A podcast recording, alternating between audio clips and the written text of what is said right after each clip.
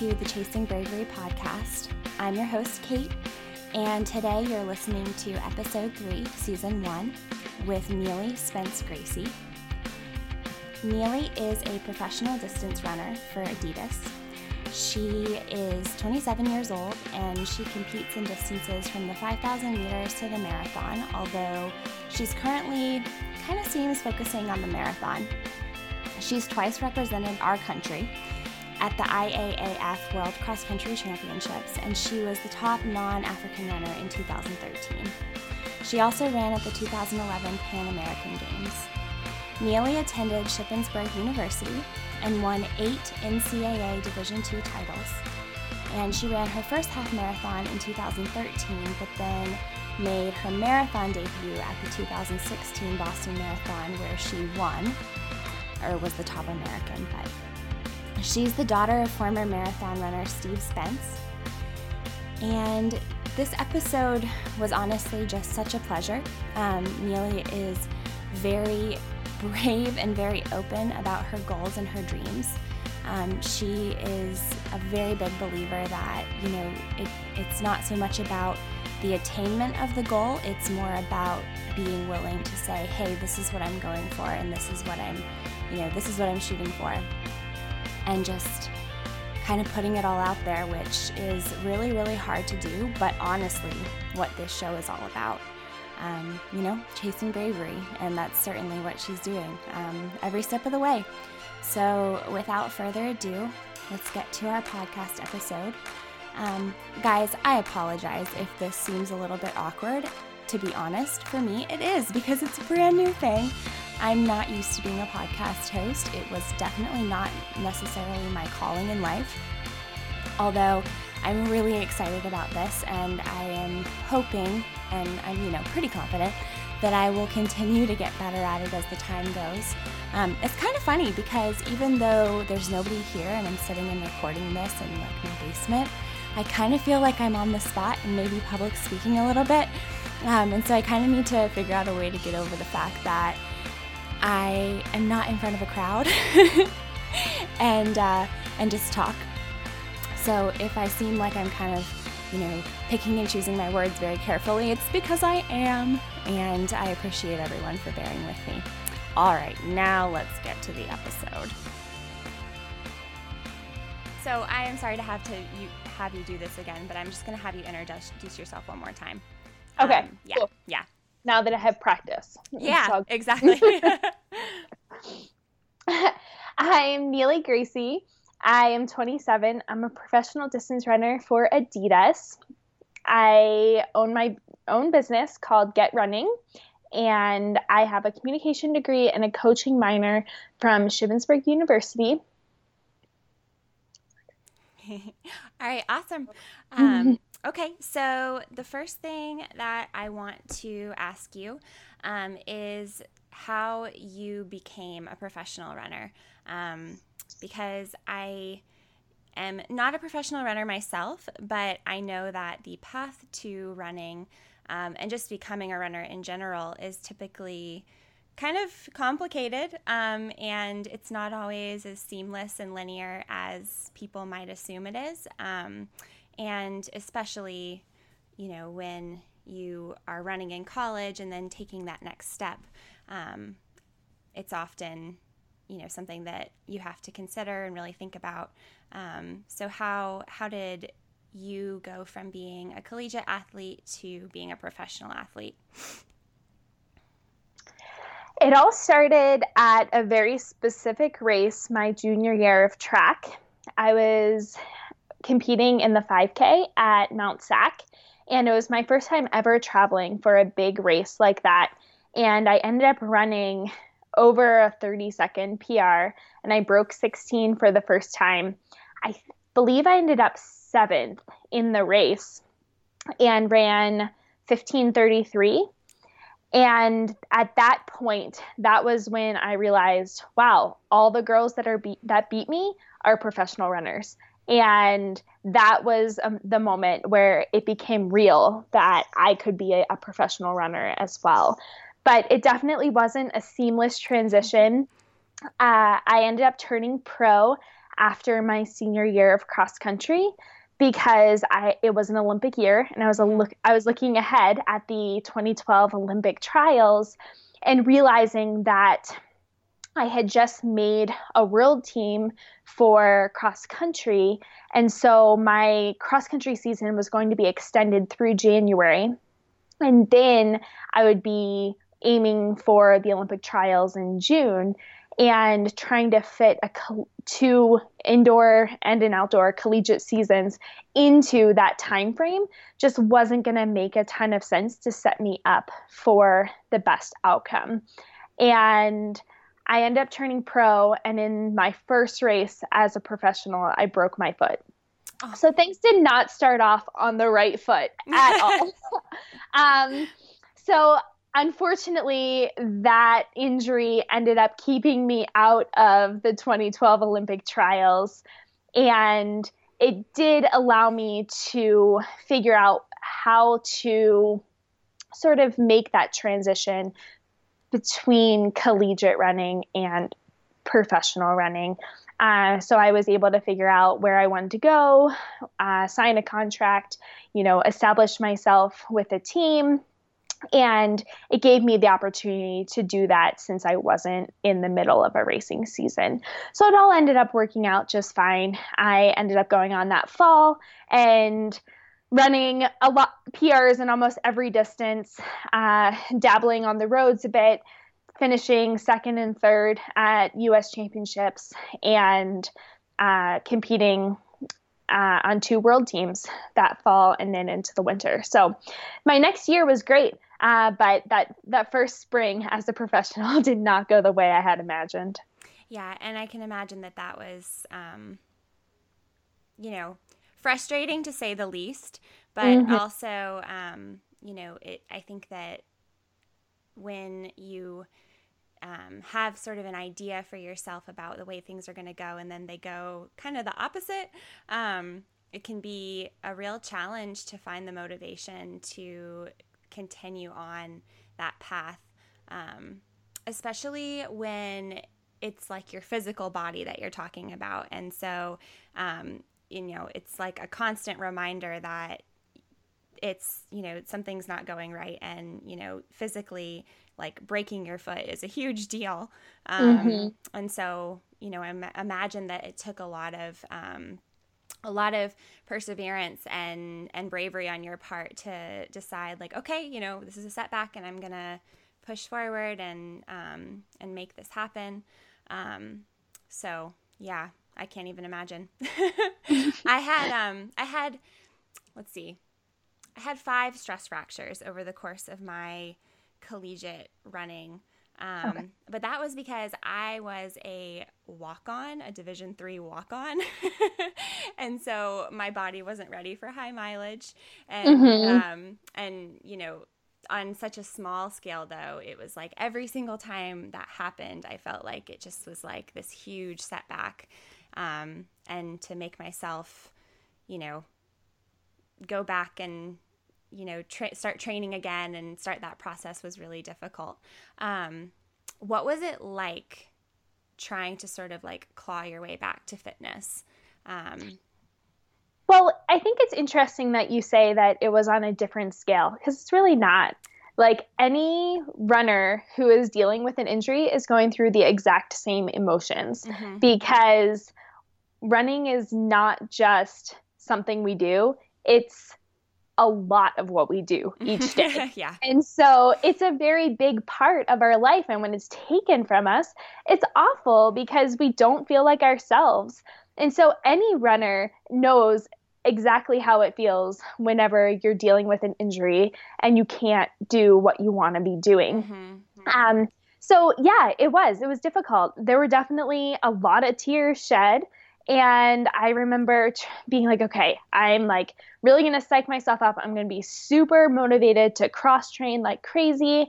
And I got so into cross training um, that I completely fried myself. Like I overdid cross training where I would do like two hours on the bike and then I go and do an hour in the pool. And after a few weeks of that, I couldn't do it anymore. Mm-hmm. And I just had this like huge emotional breakdown because I wasn't able to run and I didn't love anything I was doing. And I was just like wearing myself into the ground mentally and physically. And so I remember the one day I just sat on the edge of the pool and I was just bawling. And I was like, I don't want to get in. I don't want to do this. Like, I hate my life right now. and at that point, I was like, okay, you need to stop doing what you're doing because you are not happy with yourself. You're not happy with any of your goals anymore. And like, you need to focus on getting healthy so that you can get back to where you want to be. And that was the point where I realized, okay, I need to take, take a step back. Cross training is great because it gives us that little bit of, you know, energy release and helps us psychologically feel a little bit better and it does ease the transition back to training a bit. But for me, I find I can't cross train like crazy. If I have a major injury, I have to take a little bit of time off and then I can cross train, you know, one to two hours a day mm-hmm. versus four to five hours a day, like yeah. I was trying to do, which is just not something that's sustainable. Right. Well, and I really like I really like what you said about how um, it's not, you know, it is all on the same scale because, you know, if you're a runner, you're a runner. And so when you try to be a cross trainer, you feel like you're putting on a pair of shoes or an outfit or whatever, whatever the yeah. saying is that just doesn't fit. Um, and, and, I don't know. I don't know if you experienced this, but I had a moment because I actually um, did the same thing. I was so upset that I was injured and and also so upset that I was injured on such a large scale. I think mm-hmm. I felt um, so the reason why I'm telling this is it's kind of a question um, is mm-hmm. is so when I got my first stress fracture that was like it was a stress fracture that then had like turned into an actual fracture.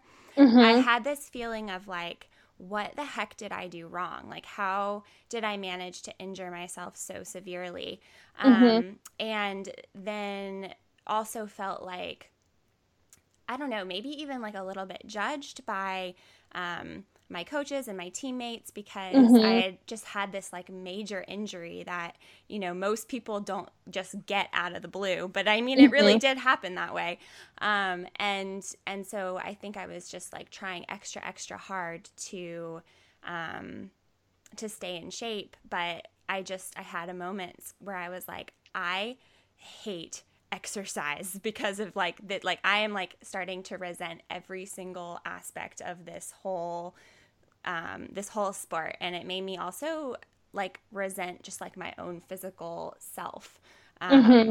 I don't know if that if you had similar emotions having such a you know like severe injury.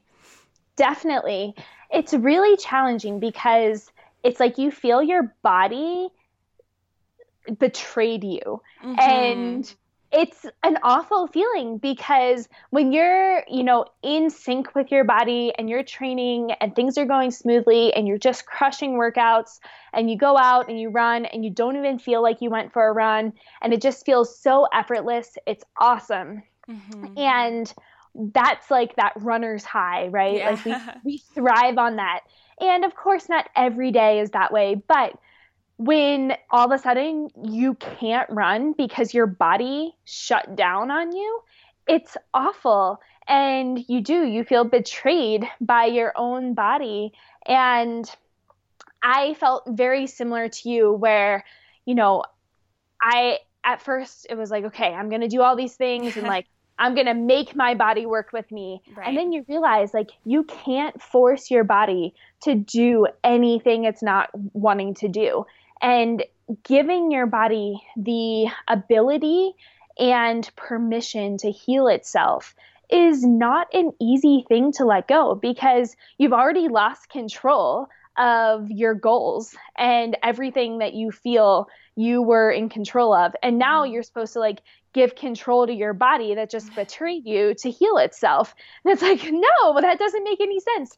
but once you're able to, you know, recognize that and let go is when the healing can really begin. Mm-hmm. And also, the thing that I found is for anyone who is dealing with an injury out there, really finding a solid support system is so mm. critical. You know, having people who are like, you need to just rest. Rest is okay. That's how you're going to recover. That's how you're going to heal. Um, and not having someone breathing down your back or, you know, feeling like you're making it up or you're not pushing hard enough or you should be doing XYZ and you're not listen to your body, figure out what you need, and then find someone who can help support it so that it can heal most efficiently and you can get back to doing what you want to do. I love that. That's great advice. Um, also, on that same note, um, what kind of advice would you give to, say, a collegiate athlete who um, you know, is kind of in that mode of like running's going great. I feel good. I'm achieving. I'm, you know, I'm running PRs. Um, I'm crushing workouts, but there's this little thing in my foot that feels kind of funny. Or, I mean, I guess where I'm going with this this question is that um, in hindsight, when I look back, I realize that I spent a lot of my career kind of ignoring like little aches and pains and like little things that I probably should have um, been a lot more aware of. But, you know, I felt probably pressure that didn't exist to continue to achieve when mm-hmm. I really should have had the, um, I should have been able to say to my coach or whoever, like, look, like something doesn't feel right. I don't necessarily know if I'm injured right now, but, um, you know, something doesn't feel great. Um, I, I think that that kind of conversation can be really hard, especially for really young college athletes, like 18, 19 year olds. Um, I think it can be a really hard conversation to have. Do you have any advice for them in terms of how to go about that? Um, and and just you know how to not feel so bad themselves that you know it it you know it's a part of the running process. Sometimes things you know need a little bit of time to heal even if it's not necessarily an injury. You might be preventing yeah. an injury Absolutely. Honestly, I think that's hard for anyone, no matter mm. what age you are. yeah. It is really challenging to acknowledge that something is wrong. Mm-hmm. And once you verbally tell someone about it, that means that you are recognizing that there's an issue. Mm. And that's really scary. So, I I mean I go through this multiple times per season uh, where something flares up and you know it's like okay do I acknowledge this? How do I approach this? And typically what I find is yes acknowledging that there's something going on trying to figure out and pinpoint what it is seeing that person that you trust to help you through it. So, whether you have a trainer or a physical therapist or a doctor of some sort, someone who has, you know, an expert eye who can really look at it and give you some feedback regarding where this, you know, the spot is located, how the swelling is, whatever it is um, that's troubling you just so you can get some more information on it. The other rule of thumb that I like to uh, tell my athletes that I coach and I try to follow myself is if it doesn't warm up within 10 minutes, then you need to stop.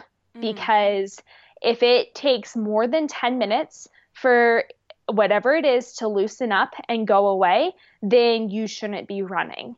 And that has really saved me in the past whenever there's something that flares up and I realize, oh wow, like I'm 10 minutes into a run and it's still present, mm. then stop because you're just going to do more damage to your body if you continue to push through it. I really like that. That is good advice and probably advice that I should take myself. Um, we all. For sure. Way my, easier said than done. I know. And my boyfriend would love hearing that right now. He coaches me and um, he would be like, Yes, see, this is what I'm saying. if it's still hurting after 10 minutes, you need to stop. yeah. Because I'm bad. Like, I'll go on, I was training for a marathon. Um, and I, it was kind of a failed cycle. I ended up having a surgery um, that was unexpected. But I would when I was in the training cycle, I um, towards the end of it, I was actually something was bothering me, um, and I would come back from like a 16 mile run and be like, yeah, like, I don't know, like I was hurting the whole time. And he would be like, what are you doing? Why are you doing this? Like, yeah, you should, Come on. yeah, like you are way, like you should know so much better than that because mm-hmm. you have already been through so many injuries. And, but just like you said, it's hard at every single stage to be like, exactly. hey, look, something doesn't feel right. Um, yep. And I don't know. I, I mean, I guess I, I do know why that is, but at the same time, there's a lot of it that is just I think comes down to a lot of like just like pride and I think yep. that you know running is something that a lot of us you know who do it take a lot of pride in it's part of our identity and um, it totally is and yeah. the other part about that is yes it's part of our identity but we're also planners and we have a plan yes. and we yeah. have a schedule and my schedule said this so i'm mm-hmm. gonna do it right like my training log and i really want to put that X next to the thing on my training exactly, log. exactly. And yeah. when I tally up my miles at the end of this week, it needs to be this. Oh, for um, sure. Yeah. Yeah, absolutely. And you're like, okay, and if I don't do this and, you know, I'm not progressing at this rate, then what is it going to mean for, you know, I don't know. It's, you know, it is hard to be a runner. it is. I don't know why we chose this sport sometimes.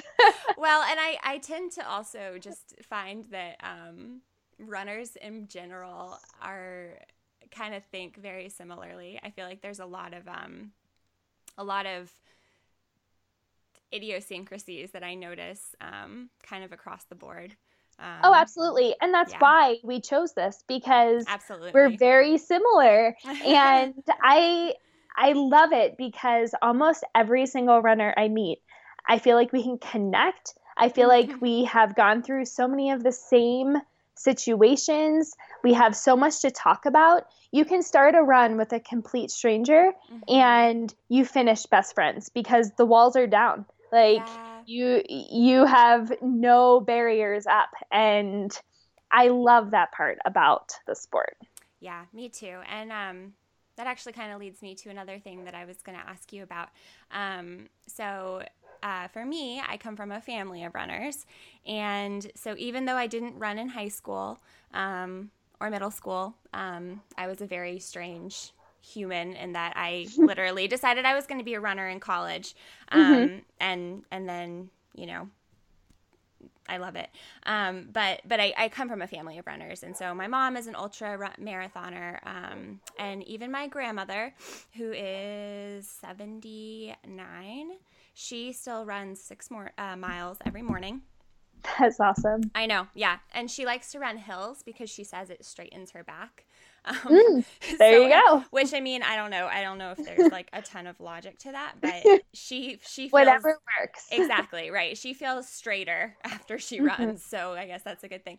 Um, but I know that you come from a running family, so um, how oh how do i want to ask the question um, i guess just tell me about that how that shaped who you are and um, shapes the runner that you are and um, and shapes the relationship that you have with your parents now in terms of the fact that you have this shared thing. Absolutely. So, for those of you who don't necessarily know my story, I was born while my dad was running the Boston Marathon. so, I guess it was inevitable that at some point I'd have to find a love for running. And that happened in eighth grade whenever I watched the Foot Locker National Championships for high school on TV. And my dad was telling me how this was like the Olympics for high school. And they fly you out there and you get to like stay in this fancy hotel and they give you all this free stuff. And I was like, well, I want to do this. This sounds awesome. And he's like, like they're really, really good athletes. Like this is the top 40 best athletes in the country. And I was like, okay. And I'm going to do that next year. And he's like, yeah, well, it takes a lot of work. And I was like, okay, tell me what to do. and from that moment on, I started training and I ran a 22 minute 5K, like my first week of training. It was a turkey trot. So this is like my 14 year anniversary of running um, this week. Oh, nice. oh, yes. So I ran a 22 minute 5K And I was like, okay, that sounds good. You know, like I just have to take four minutes off. I took Just like four minutes. yeah, exactly. And I was like, I did a turkey trot a couple years earlier, like not training, and I ran with my grandma, Mhm. um, who m- my grandparents are runners as well. oh, awesome. And uh, I think I was like nine, and I ran like a 29 minute 5K. And I was like, man, I just took like five or what is that, seven minutes. I just took seven minutes off my 5K PR. Like, I can totally take another four. You're like So- this running thing. I'll be down to a three minute 5K in no time. exactly exactly um so i think there is a little bit of like ignorance is bliss when it comes to like just starting out Totally. and there's also that like you have the runner's age Mm. so when you first start running you're going to improve so much quicker quicker Oh, than yeah. someone who's been running for now 14 years where it's like you know i have worked for years to try to shave a second or two off my 5k Yeah. where you know then it was like i was taking a minute or more every time so that was in november in january i ran 1956 for 5k and i was like see i told you this is going to be easy so then in march i ran um i think no in february i ran 1856 okay. and I was like, another minute gone. And then in March, I actually ended up running 1742 on the roads for Nice. 5K. Um, and sh- it was one of those races where my my dad who was coaching me at the time was completely shocked by my performance. I was shocked by my performance. I was not expecting to run that fast. Yeah. Um, and so that's when it really started became come real Yeah. you know it had only been a few months of focus and i had significantly increased my um, you know opportunities for wh- what my goals were. And so i again was just like tell me what to do. Like i am so motivated and once i saw that success it really took off from there. And I was like, I will work hard. I will do whatever. Um, and so that year, I made it to nationals for uh, the mile um, in track, and I ran 5:09 going into my freshman year of high school, and I finished second at nationals. So I was like, okay, I'm poised, I'm ready, and it ended up 14 year to nationals.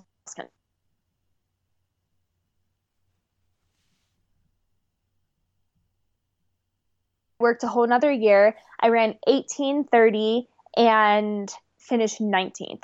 And I was, are you there? yeah. Hey. Okay, sorry. No, Did you get fine. I did. Yeah. Yeah. Okay, perfect. Yeah. Um, so I ran um, my sophomore year. I ran like almost 20 seconds faster than I had my freshman year, but I finished 19th, and I was devastated Yeah. because I had moved back only 10 go, and now I was nine spots back instead of four.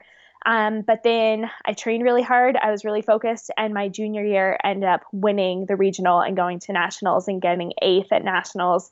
And then senior year, I won regionals and ended up fourth at nationals. Nice. So that was pretty much my high school career Mhm. um, where I just chipped away at these goals. And, um, you know, obviously, once I made that really big jump early on, I didn't improve a ton um, from that point forward. I think I ran, ended up finishing um, my senior year running 17 17 for 5K. So, um, that's when I started to, uh, you know, l- become more of an elite. Um, a- and uh, I could only make small progressions each year Right, versus those big ones. But then I went, I ran in college, um, and I finished. I guess I won eight national titles in college. I ran Division two at Shippensburg University. Mhm. Yeah. I really enjoyed the level of competition that I was up against because not every race was all out. Um, we had a really good, strong team dynamic. Um, there, our team was very competitive within our conference, mm-hmm. so we always were very unified in the goal of winning the conference championships, going to nationals and all those things. So it was really fun to get to be a part of the team's success. Yeah. And those years were so meaningful to me and really helped me fall in love with the sport even more. So after college, that's when I, you know, started to do this whole professional thing. Mm-hmm. I really look back on my collegiate experience as a very positive one because it helped me love the sport and want to keep it in my life. And I'm very grateful for that.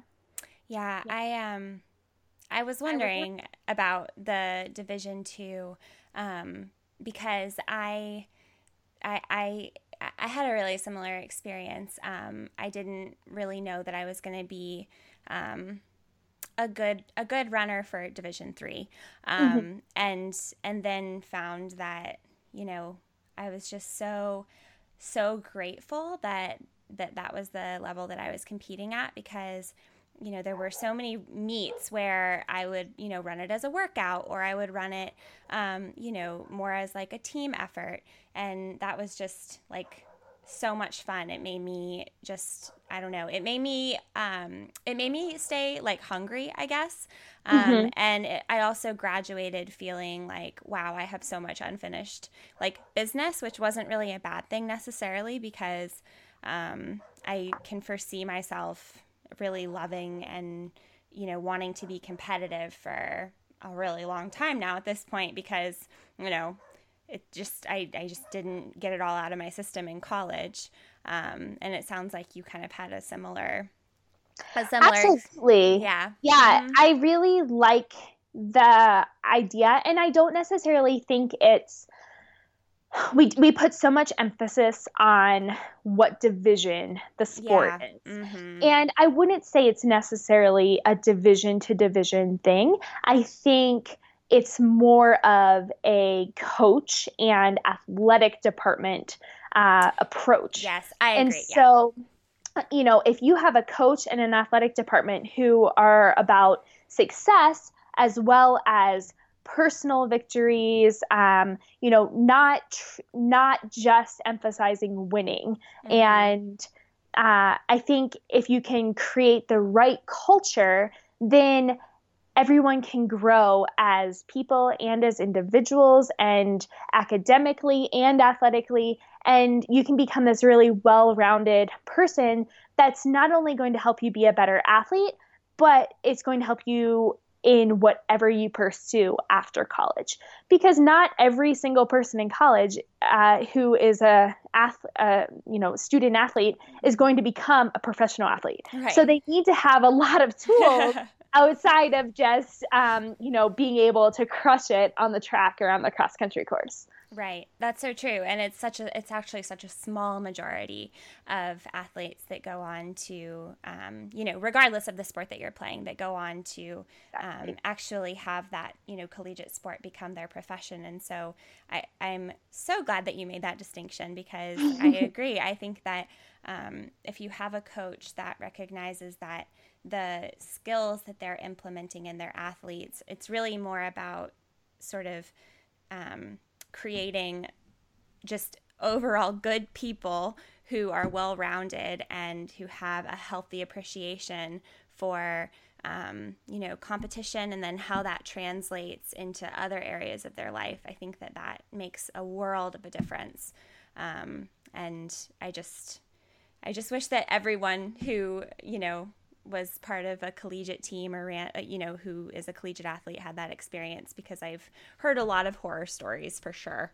Um, oh, I know. Mm-hmm. And that's so heartbreaking whenever they yeah. lose their love for the sport because yeah. of the program and the approach that is taken with them as an athlete. Because there are definitely coaches and programs out there who they see you as a number and you are completely dispensable um, and you're they do more of like a you know we're going to throw a million eggs against the wall and the ones that don't break are the ones that are going to be really good. And we don't really care about all the ones that shatter. Um, and for me that's the opposite of how i coach. I want to create a really strong positive environment, a good culture. I would rather see someone err on the side of a little undertrained but enjoying the training and loving what they're doing and being excited about their goals than feeling like they are putting their you know everything into this goal and it becomes more of a job than something that they look forward to. Yeah no for sure. It yeah it's sad. It's so sad. Yeah and and comparatively i would come home and talk to um, you know friends of mine who were running um, you know at like the division one level um, mm-hmm. and and you know as we've like progressed into like adulthood like post collegiate life um, you know i am starting to notice how, you know, I I'm still able to train because I'm still overall healthy despite my many stress fractures that had nothing mm-hmm. to do with my coaching and everything to do with the fact that you don't go from running, you know, 10 miles a week to 50 miles a week without breaking. Right. Unfortunately. yeah, so like that's a thing and not recommended to anyone. Um, but but yeah, but so you know, I'm I'm still healthy and um, and so many of my friends who have had not so wonderful experiences hmm. um, i'm finding that like i'm i'm running faster times than they ever ran um, but it's only because i still i still want to run um, mm-hmm. and it just it doesn't make any sense to me and it's so frustrating because i'm like you are way more talented than i am but unfortunately you know someone broke you and yeah. and you know i just um, it's a shame, especially I think for women in particular. I think that it's very easy Definitely. to have that experience, especially if you're someone who um, is very talented, but you are going through um, a lot of your sort of just natural body changes in your first few years of college. I think that mm-hmm. that freshman senior year, um, there's a period of time where women tend to get a little slower, and I think that's natural. Um, yep. I don't know. I don't know if you witnessed that at all um, in other programs or even a little bit on your team, but I just I found that, that that's a big part of running for women and why a lot of women start to move away from the sport. All right, this conversation that we're having is really important and we're going to get back to it, but I'm kind of rambling and I'm not letting Neely get much of a word in edgewise. So I'm going to take a quick moment to talk to you about a really amazing product. Iron Doggy is a company that makes really amazing leashes for running with your dogs. And we really love the fact that they were designed by women themselves. So the leash is a comfortable, safe way to run with your dog, and it is a worry free option. To learn more about how you can buy the leash, you can go to my website, www.chasingbravery.com, and follow the links to the notes on Neely's episode. Or you can go and visit their website, www.irondoggy.com. All right, back to the show. Definitely. It's actually really interesting that we're talking about this because I just listened to Allie on the Run uh, podcast yesterday. Oh, the episode with um with Allie Kieffer. Yes, yes, yes, yes. We talk about this precisely. Yes.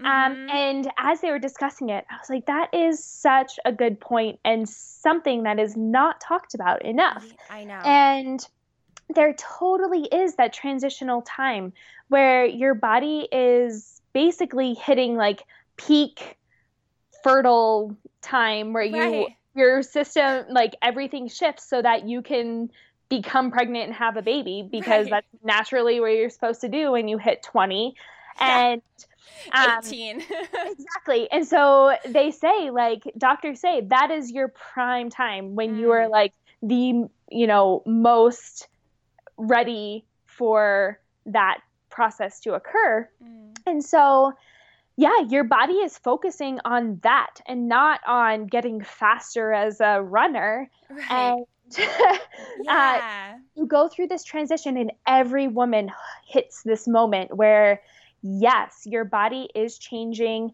and you have to let the changes occur while working with your system. And it's totally doable. I mean, I had the changes, of course, but because I was moderately trained, I wasn't, you know, doing 100 mile weeks right.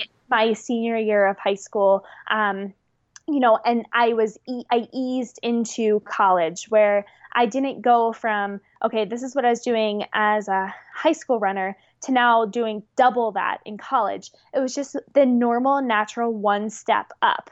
Um, and so I experienced success as a freshman in college. Mm-hmm. And I think part of that was because one, my dad was coaching me in high school and he continued coaching me in college. He was my coach at Shippensburg University. And so I didn't have to make a coaching switch yes, I made the transition from high school academics to collegiate academics mm-hmm. and the switch from high school athletics to collegiate athletics. Um, but I didn't have all everything in my whole life changing. I didn't move away from home. I was still in, you know, I, I lived at home my freshman year. I was still in that bubble. So I didn't have as many changes that a lot of freshmen in college mm-hmm. experience, yeah. which is also super stressful on the body because not only are things shifting and changing, but you're also experiencing all these new things. You're on your own for the first time. You're dealing with so many new stresses.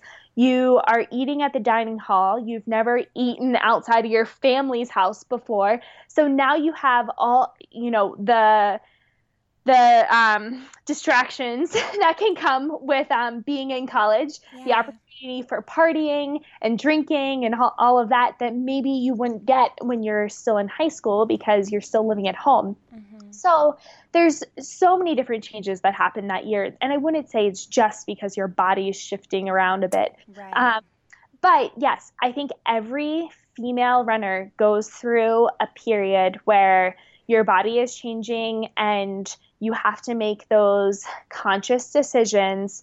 Um, I personally, you know, went through that in college where I think between my sophomore year and my junior year, things really shifted. And I ended up, um, you know, focusing a lot more on, okay, I, I think that I need to lose weight.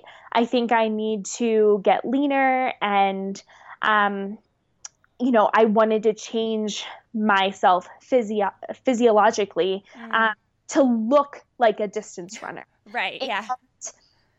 I I now realize that if you try to do what you think in your mind is what a distance runner looks like, it's probably not going to go over very well and it's probably going to lead to injuries, illness, and ultimately a destructive path that will not take you towards your goals. And so I do think that a lot of female runners, in particularly distance focused mm-hmm. athletes, go through this period of transition where they're trying to figure out okay, what is my strong and lean race weight and oftentimes it bounces back and forth a little bit where it starts mm-hmm. because you think you're a little bit on the heavier side and then you ha- you go to too light and then you realize that doesn't work and then you establish that medium um, of what is best and you know this is my personal opinion but i do think that almost every female runner experiences this to some extent. And those who figure it out and come out stronger and better and more whole become their best selves. And those are the ones that can continue to pursue running at a high level um, and you know are going to be the healthiest and the strongest throughout their whole life those who um, continue on that path often it ends not well and it's it's just it's not sustainable um, because your body is going to break down. It can't keep up with the demand of training that you are asking it to do. Absolutely.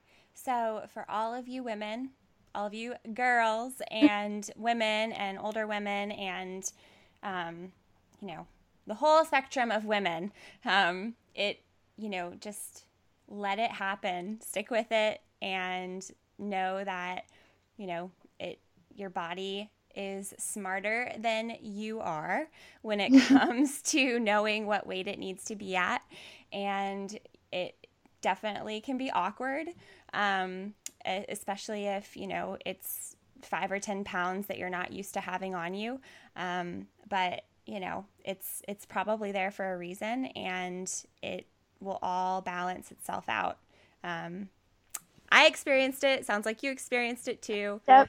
and and I know personally I am certainly like a quote unquote bigger runner.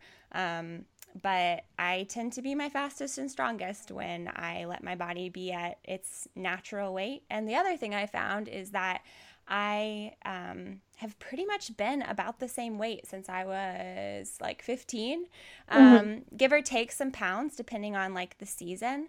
Mm-hmm. But if I start to try to go too far, you know, below like my natural happy weight, that's when everything goes wrong. Um, exactly. And I, so I think I, I think you're 100% correct that yeah, and I, like I think balance. Absolutely. And it's all about finding that balance. I think it's really important to uh, you know, emphasize a healthy lifestyle. Mm-hmm. Obviously, if you're like eating cake for every meal and you're, you know, drinking every night or whatever, like you're not going to be your healthiest self. And right, right. you shouldn't expect to have you know a good body physique um, but you know if you're taking care of yourself um, you know, fueling yourself with, I like that like 80 20 rule, like mm-hmm. 80% nutritious, beneficial food to help fuel, you know, your goals and your body forward. And then indulge about 20% where you, you know, have your sweets, have your drinks, whatever it is. Um, yeah that you want to have. And so it should never be just like completely, you know, this cut and dry all the time. Um, you know, it's important to find that balance of, you know, living a healthy lifestyle that's very full and makes you happy. Mm-hmm. Uh, and when you're happy is when you're going to be your best you, no matter whether that is with running or life. Mm-hmm. Yeah, absolutely. And um, I think as a woman, also, it, it's important to remember, um, you know,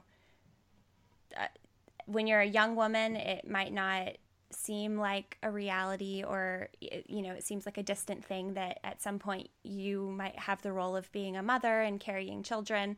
Um, but you know our bodies are meant to do that for a reason. And so um, you know you don't want to start to take away your body's natural ability to do um, to do those things. Um, yeah, and that's one thing that's another issue that is never touched on mm-hmm. is the issue of amenorrhea, right? Yeah, Where yeah. you're you don't get your period.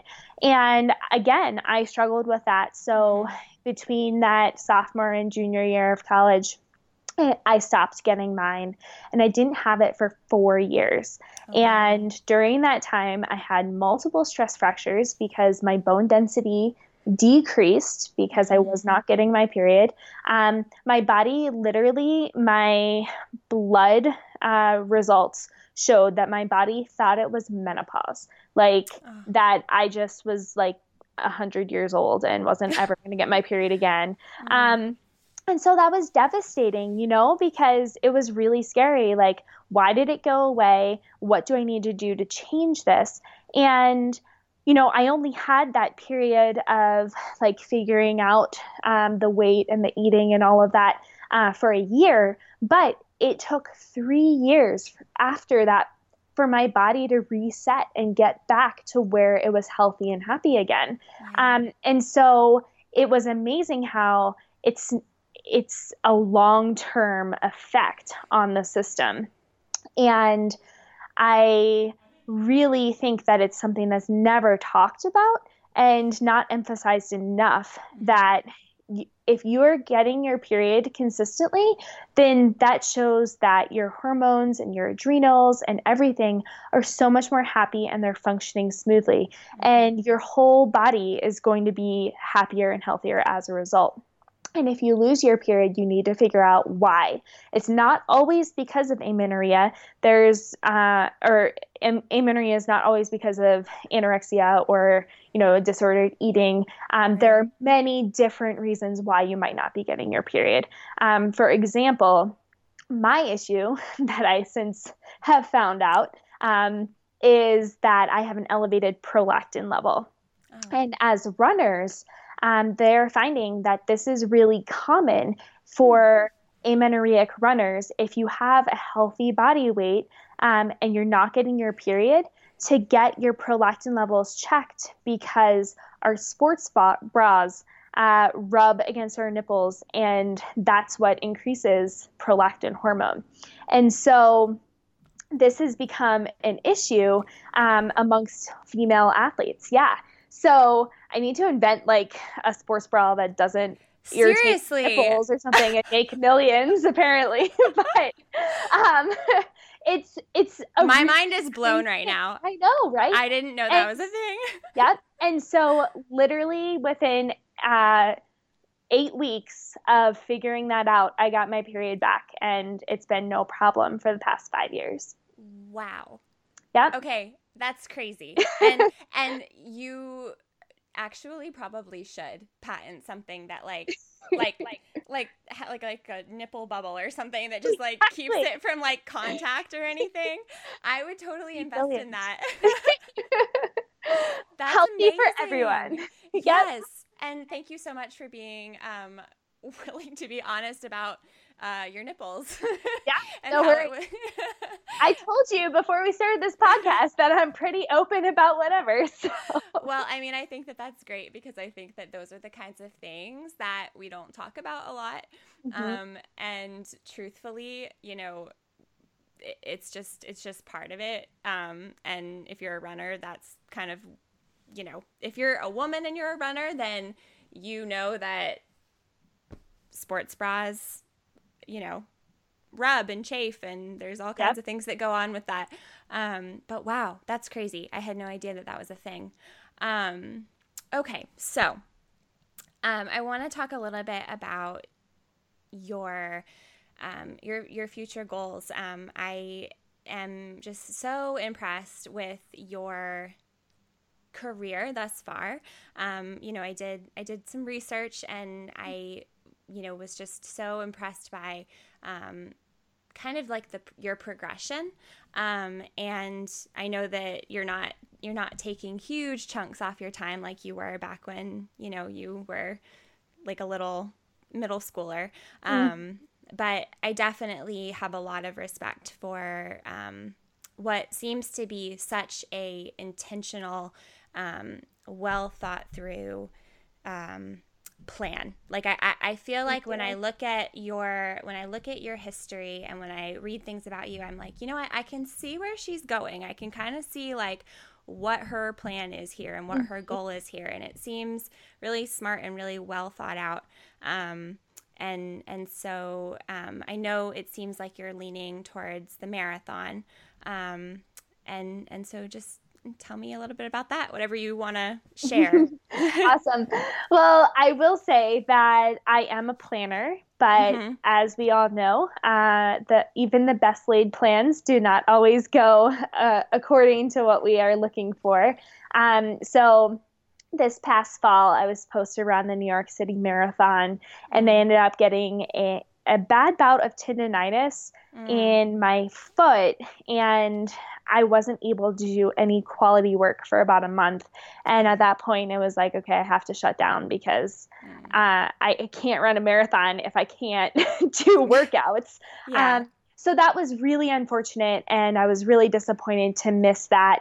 I started my marathon career in 2016 my initial plan was to run the Olympic trials, um, and I didn't feel like I was quite ready by the time that rolled around because it would have been my debut marathon and I felt like my fitness was not where I wanted to be. It felt rushed. I felt like I was going to force it to happen and I didn't want to go into my first ever marathon feeling that way. So I decided to prolong my season and do the Boston Marathon and give myself those extra few months um, of preparation. So 2016 Boston was my debut and I was the first American. I was ninth overall, and I ran 235. And rocked it. I was really pleased with it. I ran a super conservative race. I ended up running a 73 second last 400 because I was about to vomit and uh, oh. I don't want to puke till I get to the finish line. And so I turned into a sprinter the last 400 meters, which yeah, I, that is a fast close for so, like wow. yeah. So I think that maybe I could have paced myself a little bit more aggressively early on. but I had a positive outcome. Um, and thankfully, they didn't show that on camera. So um, everyone just got to see like my victory uh, of crossing the finish line, not what happened afterwards. Yeah. Um, so, anyways, I really enjoyed that experience. I was super excited to do another marathon. And I did New York last mm-hmm. fall, where I was second American behind Molly Huddle, and I was eighth overall. So I moved up a spot um, in another world major, and I ran 234. So I ran a little bit of a PR, and I was really excited about that. Um, and so after New York, I literally within an hour of crossing the finish line, I was sitting in drug testing and I looked at my husband and I was like, when can I do another one? I'm Aww. sick. After finishing the marathon. so I'm definitely excited for my next marathon. Um, and I think I really do enjoy the challenge of the distance. Yeah. Mm-hmm. Um, currently, the half marathon is my favorite distance because I have it figured out a little mm-hmm. more.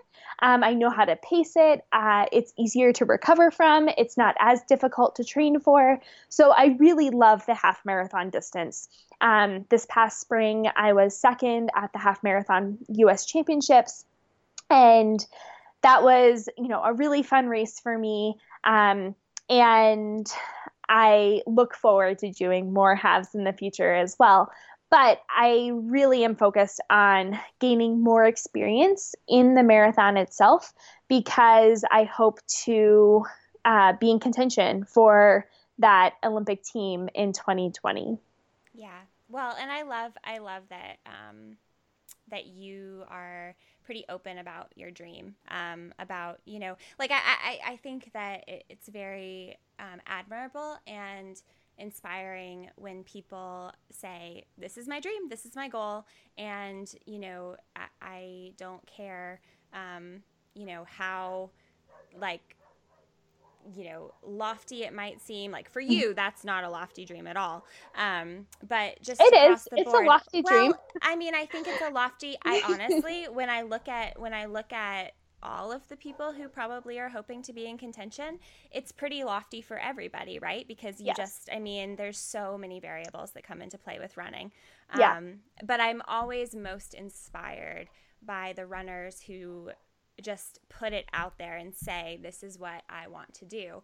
Um, because I think it kind of makes it easier for like us, like mortal runners, to kind of do the same thing. Um, and I just think that it's just such an authentic way to um, to live, you know, your life, especially about something that you're so passionate about. Um, yeah. Yeah, I mean, for me, I know it's a lofty goal. I know it's going to be hard. It's not going to be an easy road.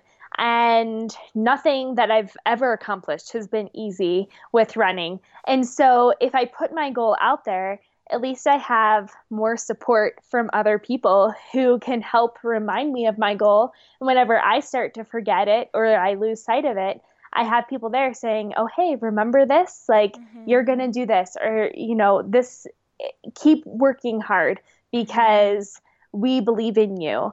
And that's a lot of the reason why I want to put it out there is because I like sharing the goal and feeling the support from others um, because that helps keep me inspired as I work towards it. And of course, I have, you know, that as a major goal. Hey, I want to make an Olympic team, mm-hmm. but so does like so many other people. Um, and so I know that there's only three people who are going to make that team. And hey, if I show up on that day and I run my very best race, I'm going to be completely satisfied because if I give it 110%, I can't be disappointed. And that's something that I think is really important for anyone, mm-hmm. no matter what your goal is, is if you can maximize you on that day, then you'll never be disappointed. And that's always my goal when I go into a race because there's so many factors I can't control. Um, I think Shalane's a perfect example of this is that mm. she was ready and she gave it her best shot and she capitalized on the day. And when she won New York this year, it was because, yes, she was fit and she'd put in the hard work, but she also got lucky because mm-hmm. the favorites fell apart. And she was there and she was able to really put the hammer down and take control. Um, and so you have to have so many pieces that are outside of your control come together as well as what you do control. So focusing on, you know, how can you be your best you on that day and all the preparation that goes into it, learning from your mistakes of the past and putting together, you know, your very best effort and that's all you can do. And whether that means fifth place or first place or you know wh- whatever you end up getting in your race. Um, if you can do that then you can walk away happy. Yes. Fuck yes. Um, yeah. Oh yeah yeah yeah. You got that. Okay.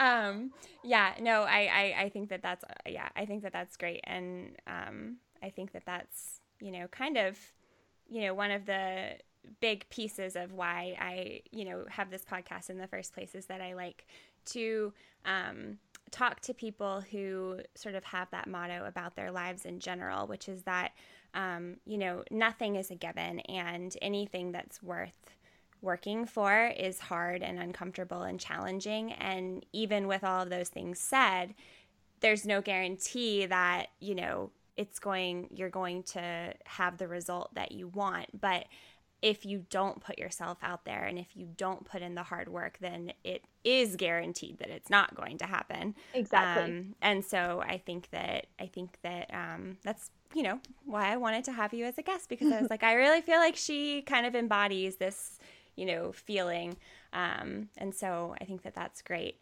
Um, so coming up, are you planning on marathon anytime soon or? At this point, I am hoping to do a spring marathon. Mm-hmm. I am not making any race plans for another month because yeah. I'm just regaining consistency with training again and building a base and all of that. And I want to have enough training under me under me that I feel confident in uh, working towards a race. Mm. So I don't like to rush back. Um, you know, dealing with that tendonitis issue in the fall, um, I recognized that I think part of why it popped up was because I felt the stress of upcoming races and I have to be ready for them. So I need to rush fitness. And that's never feeling. And I never do my best whenever I'm trying to force my body to do something it's not quite ready to do. So that was a learning experience for me is realizing, hey, you know, you shouldn't race within the first two to three months of your base training because um, you're going to be forcing workouts and forcing fitness that just shouldn't happen as quickly as um, you're trying to make it. And so I am not putting any races on the calendar until January at this point. Nice. Well, um, I have a standard list of questions for the end of the show. Um, and I, when I moved up here, I forgot my list. Um, but I, I, ha- I know my questions. Um, like I promise I know them. Um, so, um, the first question is when, what does being a woman mean to you? This is a really interesting question for me because mm-hmm. I don't necessarily like to make it seem like I'm different or a you know a minority or something like that. Mm-hmm. Um, and so when when you ask what does being a woman mean to me, I don't really think it necessarily has anything um, to do with being a woman, but mm-hmm. being your best you is so essential. And I think as women, we definitely face challenges um, and difficulties that men don't, um, mm-hmm. but rather focusing on, you know, those situations. Uh, the first thing that pops in mind is for me, which has been a, a really big challenge, um, is I have two goals. I want to make an Olympic team as a marathoner, and I want to have a family. And they don't coincide. Like the second I get pregnant, I will most likely lose my contract, which means I'm no longer working, which means I'm no longer really a professional runner. and then will I be able to come back? I don't know. We have great mm, athletes who are out there who are moms, um, but there's always that concern of, you know, will my body be able to do what it's doing now? And will I want to do it when I have, you know, other stresses and when I have a human, a small human to raise and, you know, teach about the world? So I think that's a really big challenge that women face. But rather than focusing on these difficulties that being a woman um, entails, focusing more on the daily opportunities that we have to shine and live fully. I like that. Um, I, I, like that a lot. Um, what are you chasing? Honestly, I just did a video on this, and it was oh. basically called like chasing possibilities. I want to see what's oh. possible, and that's honestly my biggest motivation is if I can be better tomorrow than I was today, where is that going to lead me? And what am I as a human being capable of doing? And, you know, there's a lot of really difficult things in the sport right now, a lot of really frustrating circumstances regarding performance enhancing drugs and people racing who are under suspicion. And it's really challenging um, to have to race these people and uh, you know to be constantly in question. You know did i really finish eighth at the new york city marathon or would i have finished higher if it was an even playing field? I don't know. Um, but all i can do is focus on what are my possibilities. And if i can be my best me then i'm going to be really happy with that and so i just want to see what i'm capable of doing and so that's what i'm chasing chasing, you know, what I think is possible. Okay. And finally, what is so far the bravest thing that you've had to do?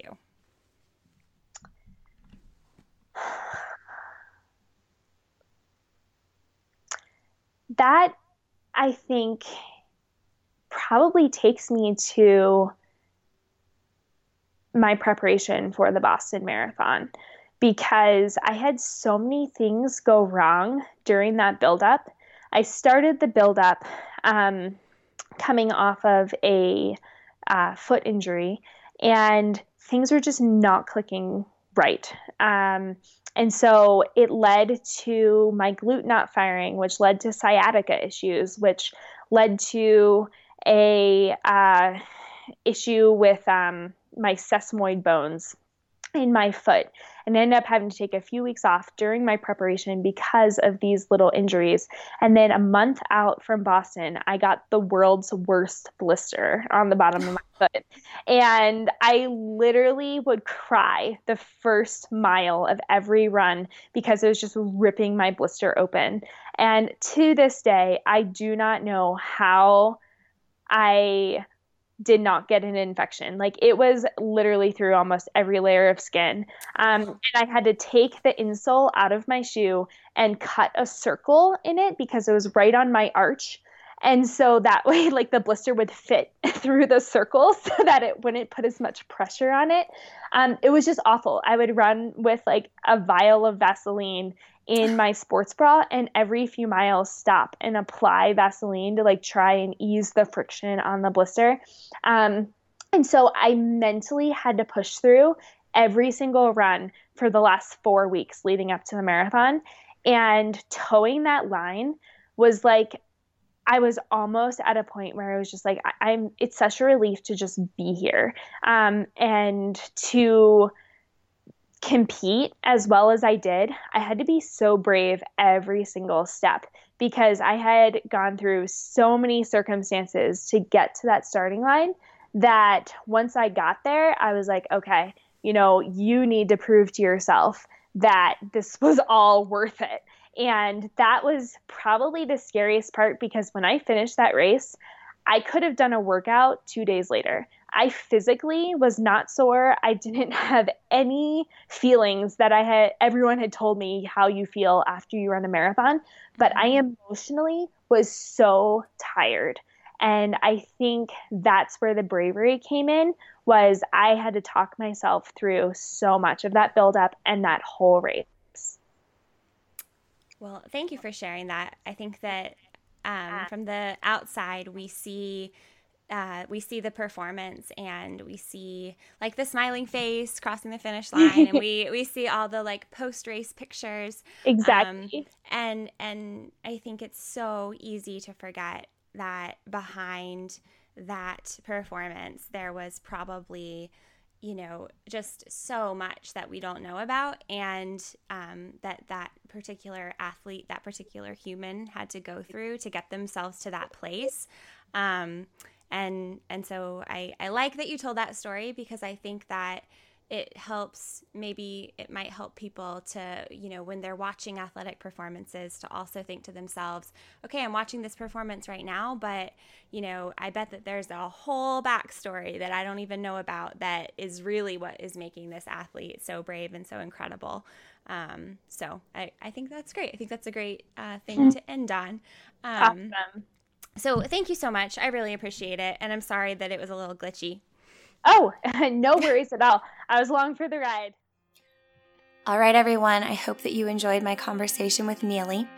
If you heard anything that we talked about during the show that you are interested in learning more about, it's easy. You can go to my website, www.chasingbravery.com. There, click on the tab podcast and it will bring you to a page with all of my guests that I've had on the show so far. If you click on Neely's picture, it'll bring you to a blog post that contains all of the information that we talked about in a really consumable format. So there are links to research articles, there are links to websites with any of the products that we discussed. It's all right there. It's like a super amped up version of the show notes, and it's right at your fingertips. Some other ways to find out more about what's going on with the podcast or learn a little bit more about me are to follow me on social media, Chasing Bravery 06 for both my Instagram and my Facebook. Again, that's Chasing Bravery 06. All right, everybody, I hope that you have a great week. And remember, whatever you're chasing, chase bravely.